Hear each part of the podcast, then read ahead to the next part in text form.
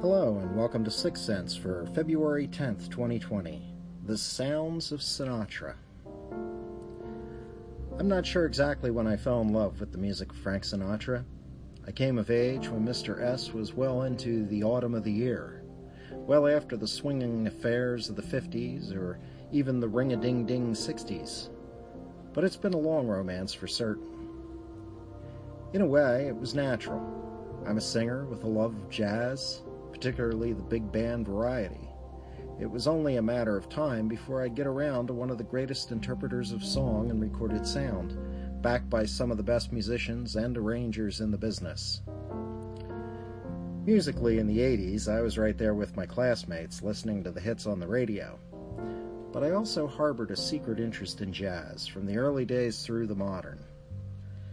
Dad would always be introducing me to his favorites, and spending time with my grandparents in Philadelphia, I'd also have the opportunity to hear the great standards station in the city at the time, WPEN. As I went to sleep, I listened to the legendary DJ Joe Niagara, who got himself into the Guinness Book of World Records for playing more than 500 different versions of Stardust every night to close his show. Should I even wonder why it's my favorite song? I'm sure I picked up my share of Sinatra in that setting.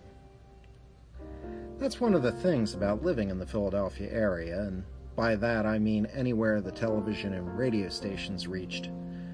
We're all about our traditions, and one of the longest-running traditions in the market is another DJ, Sid Mark, and his Sinatra-centric radio shows.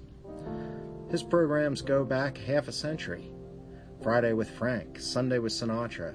He's even syndicated across the country, and it was through Sid that my enjoyment of Mr. Sinatra's music became a full-blown love affair.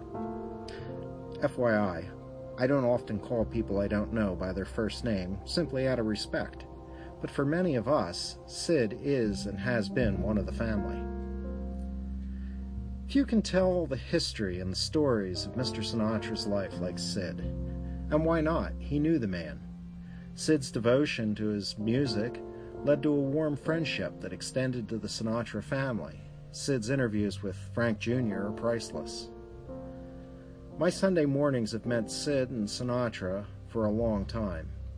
I followed Sid through station changes, from FM to AM, and now, through the wonders of the internet, I've even been able to keep that tradition alive nearly 20 years after leaving the Philadelphia area. Of course, we lost Mr. Sinatra in 1998, and sadly, we lost Frank Jr. far too soon in 2016. Sid is now in his mid-80s, and reality tells me it can't go on forever. He says he'll continue doing it as long as he's able, but with the new year, he trimmed a couple of hours off the show. All of which is a reminder to me to enjoy it while I have it.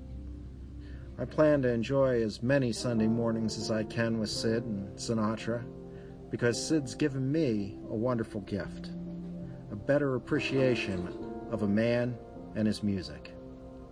Thank you, Sid.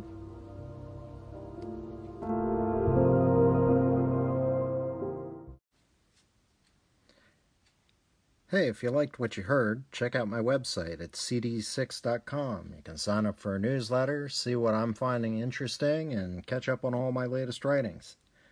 Thanks for listening.